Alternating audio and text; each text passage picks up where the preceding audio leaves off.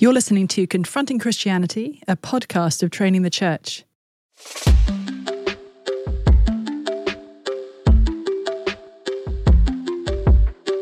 because science, I mean, can't extend all the way to the feelings. And then as a scientist, you can either say, well, I have to deny consciousness exists, or I have to say, well, maybe there's something that I can't really cover uh, with, with science.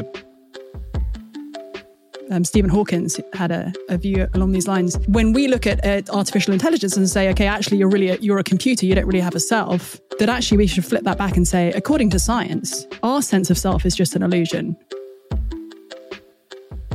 mean, if, if you go all virtual, right, then the danger is that uh, you kind of get detached from reality, and uh, and that's a problem for the AI system as, as well, right? I mean, if uh, it turns out the longer they go on, the more nonsensical the conversations get because there's no grounding in reality.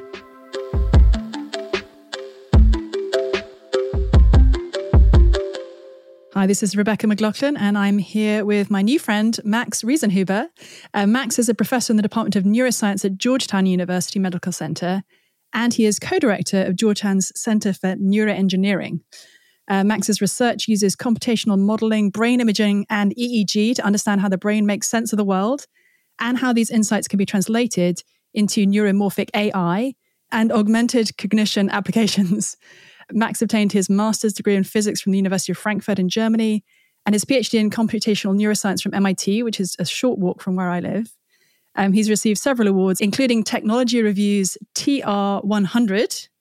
You have to tell me what that, that is, Max. Uh, one of the 100 innovators, 35 or younger, whose technologies are poised to make a dramatic impact on our world. And he ha- holds a, or held an NSF Career Award. Max, it's a delight to to have you on the show. As the, if this is a show, I guess it's a show. Um, Max, we'll, we'll put one on.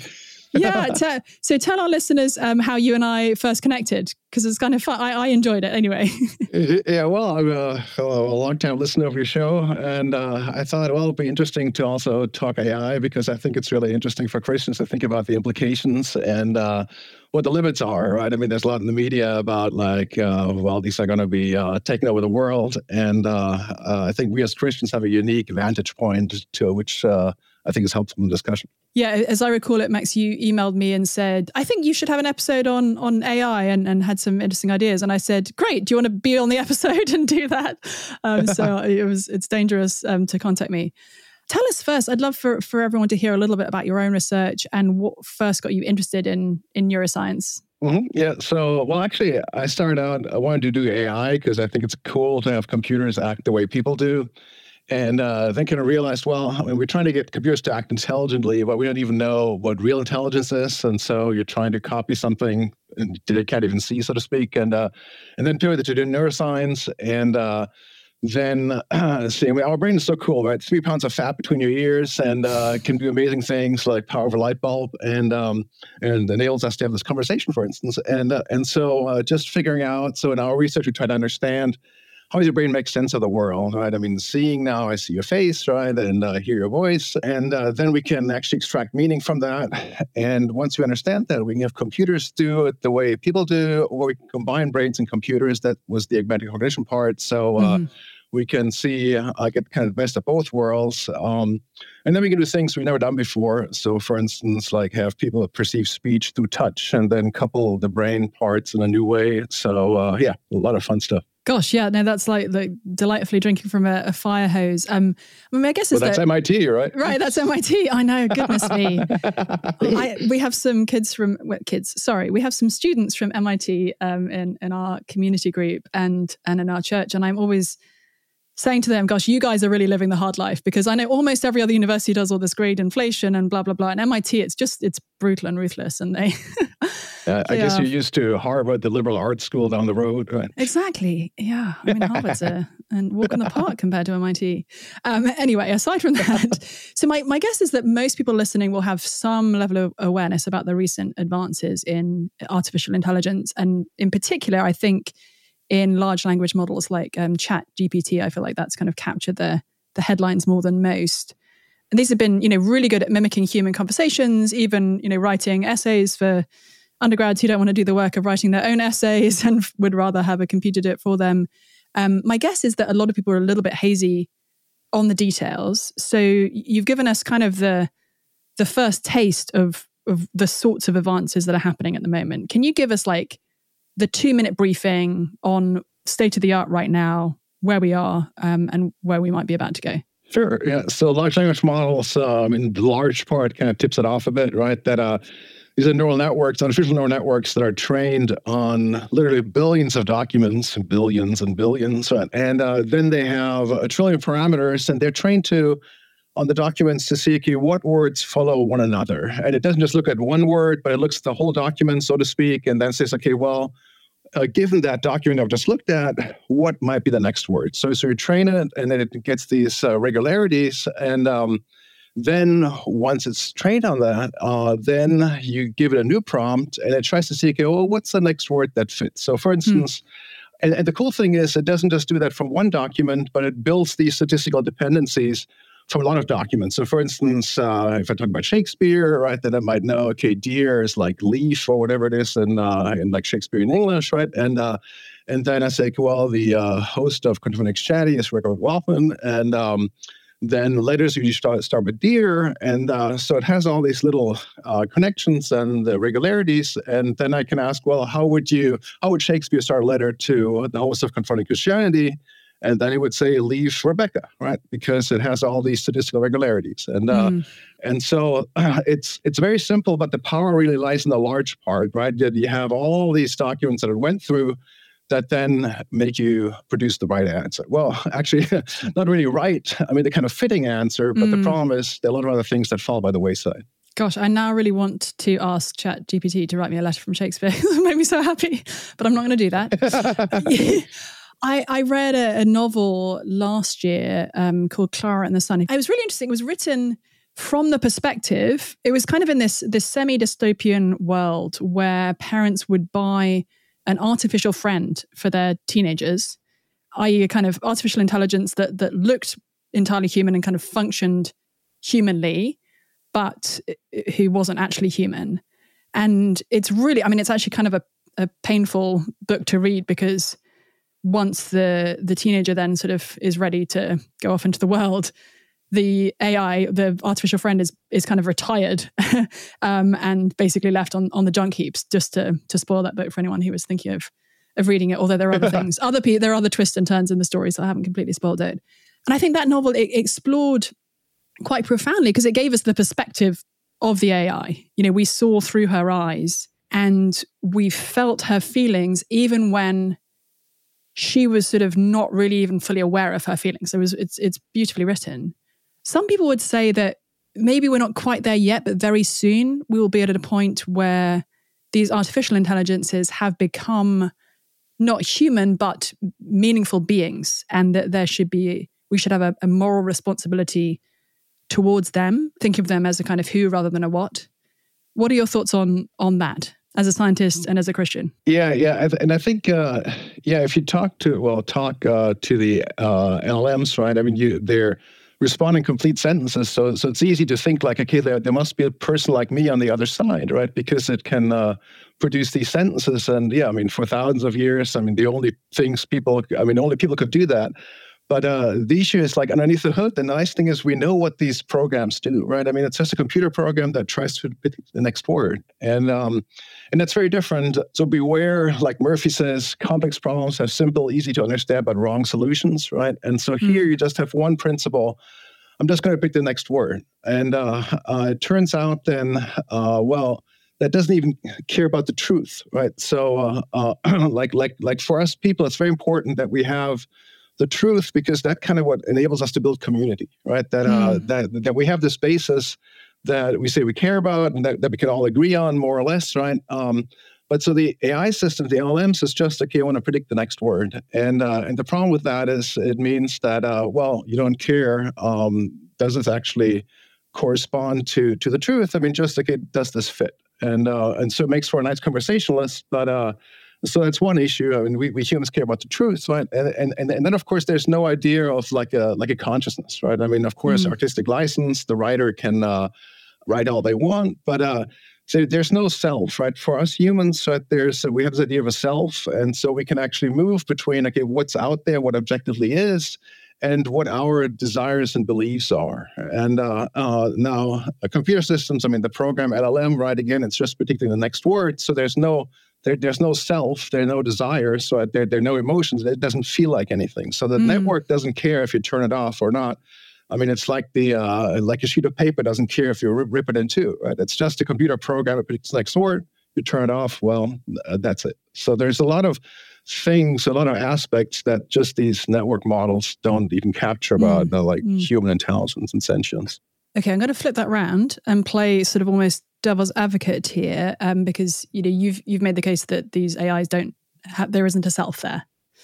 I vividly remember a number of years ago, I was at an event at MIT with MIT professor Alan Lightman, and he, among other professors, was was sharing what he believed about humans and about God and about the world. And he, I think, comes from an agnostic perspective. And he said this our consciousness and our self awareness create the illusion that we have some sort of ego power, some I ness, some unique existence, when in reality we are nothing but bones, tissues, gelatinous membranes, electrical impulses, and, chemicals. So, so from his perspective, as you know, a physicist who's also interested in, in philosophy and, and literature, and I think from you know some other scientists' perspective, you know, famously um, Stephen Hawkins had a, a, a, view along these lines. When we look at, at artificial intelligence and say, okay, actually, you're really a, you're a computer, you don't really have a self. That actually we should flip that back and say, according to science, our sense of self is just an illusion. We're really just computers, but we're in these sort of fleshy cases rather than in kind of harder cases. Yeah, no, that's, what does Professor Riesenhuber yeah. say? well, you, you, can ask Alan if he really lives his life like that, that he thinks he's just a, a, gelatinous mass, right? I mean, he probably thinks he has a self, right? Um, but uh, but I think it's it's basically yeah. I mean, if you're as a scientist, say, well, uh, science only covers natural phenomena, right? And then you hit a wall when you really try to understand the human existence, like consciousness, feelings, right? Uh, um, uh, it's like like David Chalmers, right? I mean, 30 years ago came up with this hard problem of consciousness, right? And it's uh, mm. how come this all feels like something? And mm. we're still at the same point where we were 30 years ago, right? Because science, I mean, can't extend all the way to the feelings. And then as a scientist, you can either say, well, I have to deny consciousness exists, or I have to say, well, maybe there's something that I can't really cover uh, with with science. I mean, there's a lot you can do about the brain, right? I mean, the brain is is real, right? It's in the natural world. But then there are other aspects of the human existence. There's also like uh, atheist philosophers like like Thomas Nagel from NYU. I mean, he says, well, there's there's even truth, right? There uh, uh, emotions, desires, values, right? All stuff that we can't really account for with this reductive materialist framework. Um, but then we can't say, uh, well, that it doesn't exist because that runs counter to our human experience. So, so when he says there is truth, though, I mean, taking taking God out of the equation here, how what is what is truth even and especially what is what is moral truth it sounds like Pontius Pilate, right? well, so, yeah, indeed. indeed. so, he asked he well, asked the right person, at least Pontius Pilate. Yeah. he just didn't wait for an answer.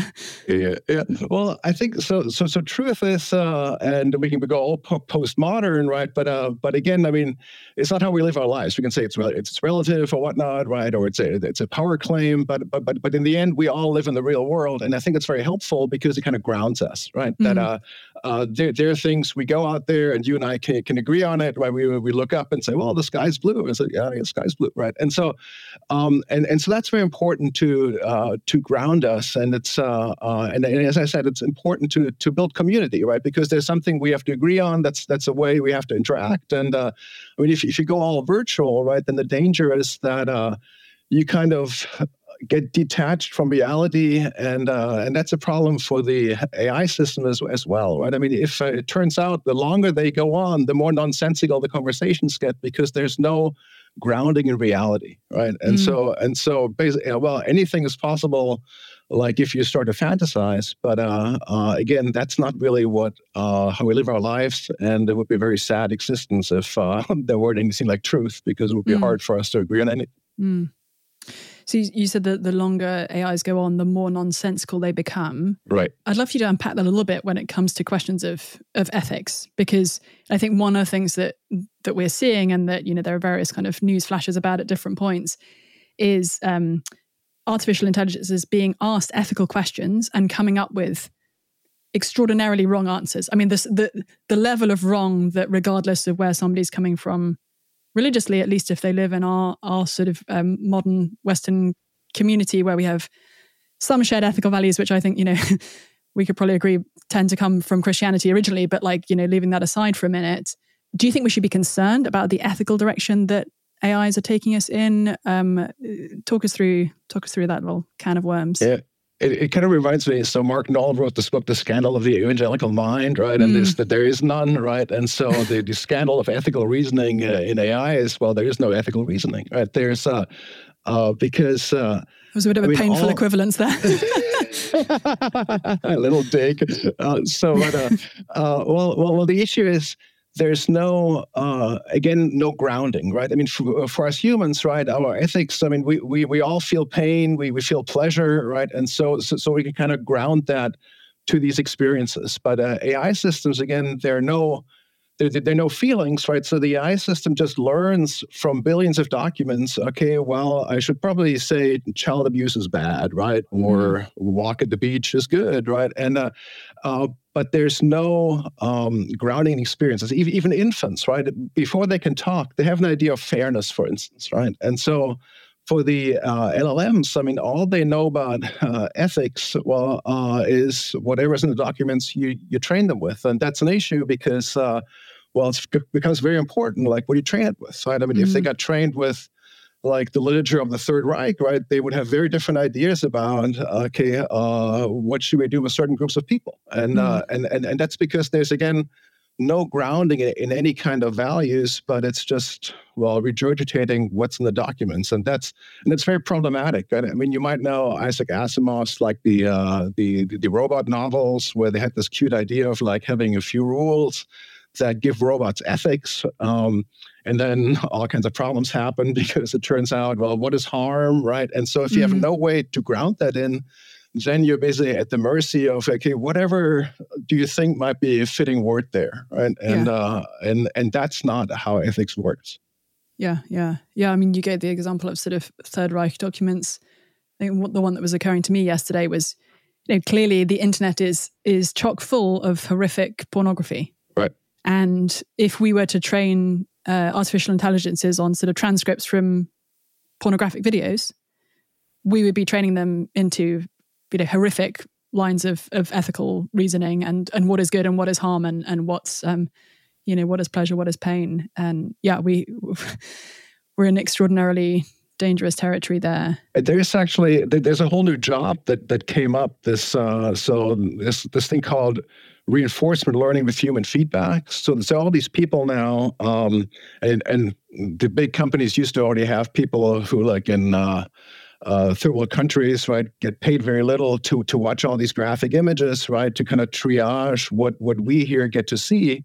And now, in the same way, they're being paid to like uh, look, rate the answers and then see, okay, well, does that uh, live up to our standards, right? And uh, and and without that, uh, we'd be seeing a lot more crazy answers from uh, these LLMs. I mean, in the early stages, like uh, Bing, I mean, there was this uh, well-known example of is it safe to boil a baby?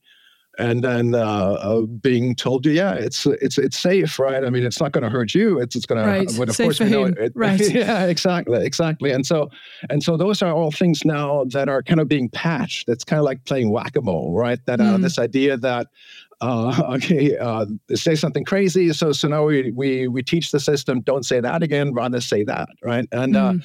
But again, you have a trillion parameters. I mean, think about a trillion. Like it's like like like you and I. I mean, we each have like a thousand parameters, right? And and so every person in the world. And so so it, it's whack-a-mole with, with a trillion moles, right? Mm. And, and, and and the problem is you whack down one and it comes up somewhere else, right? Yeah. Just like maybe in Uganda or so, right? And so it's very hard to to control this because again, there are no there, there's no grounding, right? It's just like uh, these statistical regularities. You patch up one thing, and uh, then something else might not work. And that's been documented. Now, there was a paper a couple months ago that showed that tracking ChatGPT over time, that it gets better at some things, it gets worse at it gets worse at other things because it's such this hugely complex model that we can't mm. even begin to to control because again a trillion parameters um, mm-hmm. and, and and that's a huge problem if you think about ethics or so yeah so so max what i'm hearing you saying is that scientists like you who are helping to develop this kind of thing are actually the enemy that you're bringing terrible things into the world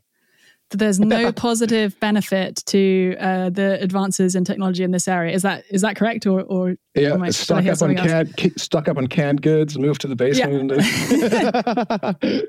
but seriously, no. so we've talked. You know, we talked appropriately, I think, about the the negatives and the potential real dangers. Um, and I think you know humans are good at, at always um, seeing the potential dangers in, in advancing technology and kind of panicking. Um, and sometimes we're actually right to do that but but give us the give us the other side as well. What's what are the goods?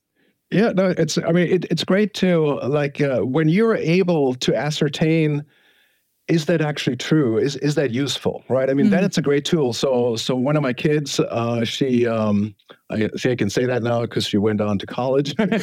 but but uh, she she was trying to get a job at Chick Fil A, and um, and so uh, uh, and then she had to write a cover letter, and so she said, "Well, it's a ChatGPT. Write me a cover letter for a job at Chick Fil A for." Uh, a girl who has four siblings and cares a lot or something like that. And, and out came this beautiful cover letter talking about mm. the fast paced environment at Chick fil A. And, uh, and her hiring manager said that was such a good cover letter. Mm. so, so, I mean, for, for these road tasks, right, it, it's great, right? That, uh, uh, or like brainstorming if you want to prime the pump, right? I mean, that's all very useful. But if you don't know, right, is this right or wrong, and you have to take this as yeah. gospel, I mean, it's it's also an issue. And so, sorry, I'm being the luddite again, but uh, mm. but I mean, the the issue is um, if you don't know what this is, right, and this is also why.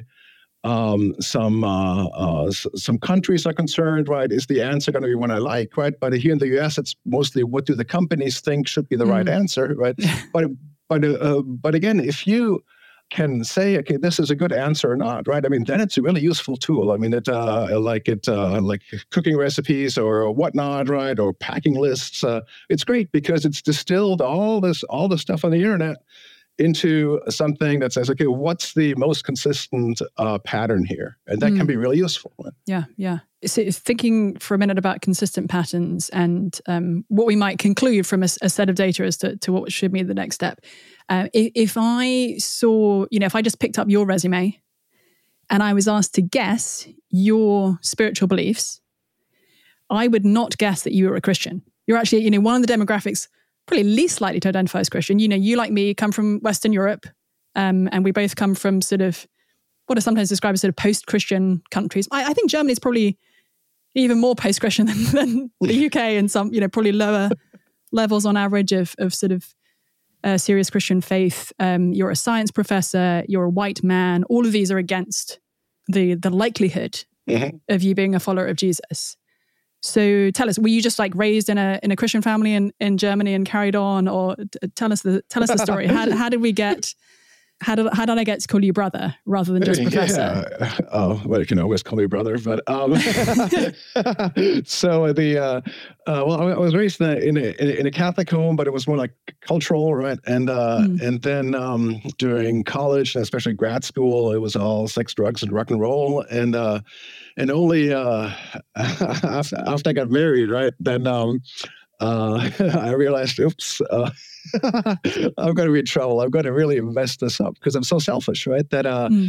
uh, it was all about me. And, and I mean, as we know here, we can we, we, can geek out. I mean, Romans one, right? I mean, the issue is that we want to be in control, right? Uh, because we don't want anyone to tell us what to do. I mean, especially mm. here in America, right? Um, and so but yeah, then God by His grace, right? And then you hit a wall, right? And so I've done like jail ministry for for a few years, right? And so, and I mean, people hit a wall. They realize whatever I've been doing hasn't worked out, right? And mm. and that can be the best thing that ever happened to you, right? Because yeah, you realize you're not in control, but there is someone who is, right? And uh, he actually loves you, and and so that is then the game changer. And uh, mm. and so uh, yeah, so so we all got to be hopefully brought to the point where we just cry out, okay, here, um, mm. I need help. I'm not, I'm not, I'm not, I didn't create this universe, right? But uh, but then uh, yeah, so then I started reading the Bible and. Uh, And then my wife and I took this online religion selector because I mean, who, what, what do we know? Right? I mean, so, so, so it's, it's kind of like these online surveys, like which Disney princess are you, right? And so, so uh, what do you think about God, right? And so, oh yeah, I wanted to be like this, this, and this, right? And so that clearly wasn't wasn't an AI system. It like came out with these. Uh, I mean, the first was Baha'i, and the second one was Orthodox Judaism as the best matches. I don't, I, don't, I have no idea whether so, but we thought, okay, well, this this sounds interesting. But and so then we took another religion selector, and uh, but uh, um, but by God's grace, we, we, we ended up at a at a at a great great church, right? But um, yeah, I think it's uh, this experience, and, and it's not like it's not a scientific experience, but but much more visceral, right? That mm. uh, uh, say, okay, here and, and, I think science, yeah, I mean, a lot of scientists don't believe, but a lot of scientists believe too. And, uh, mm-hmm. uh, yeah. be, because, I mean, when you, uh, especially when you study the brain, I mean, you see how awesome it is, right? I mean, there's, uh, so, I mean, as I already said, right, I mean, and you have 100 billion neurons, right? but, uh, and they all are set. I mean, each neuron is just so complex, right? You say like, wow, where did, uh, so, so, uh, yeah, it's just a, wonderful experience then if you're a christian and then you, you get to do science and uh, so but yeah you can also do great science without being a christian but i think then my, my colleagues are missing out right because mm, you really mm. can uh, then see here wow the, uh, mm. uh, this points us to the creator that's awesome. So, Max, were you an assistant professor when you became a Christian, or I'm just trying to track you were post PhD, or you were in the tail end of your PhD? Yeah, I was. Uh, so I, I got married after I got my PhD. So I, uh, I was a postdoc, and mm. um, then I got the faculty position down here at Georgetown. Um, and uh, so it was, it was, kind of a gradual thing. And uh, I mean, it's kind of like an oil tanker, just get, get gaining speed, right? Yeah. And uh, um, but yeah, so it's it's it's been a wild ride, uh, and it's been awesome. Love it. Well, thanks so much, Max, uh, brother, for for being willing to chat with me um, about all these fascinating things. I feel like I could talk to you for another three hours, but um, we'll we'll say that for another time. Sounds good. Uh, you've been listening to the Confronting Christianity podcast. You can follow us on Instagram and Twitter. And if you liked this episode, or if you hated it, or if you just felt indifferent about it, then please leave a review on iTunes. Feel free to include a question you'd like to see explored in future episodes. And you can join me next week. I'm going to be interviewing a friend who has a PhD in the Trinity and I'm going to be asking her questions given to me by another friend who was raised Jewish and is exploring Christianity. Until then.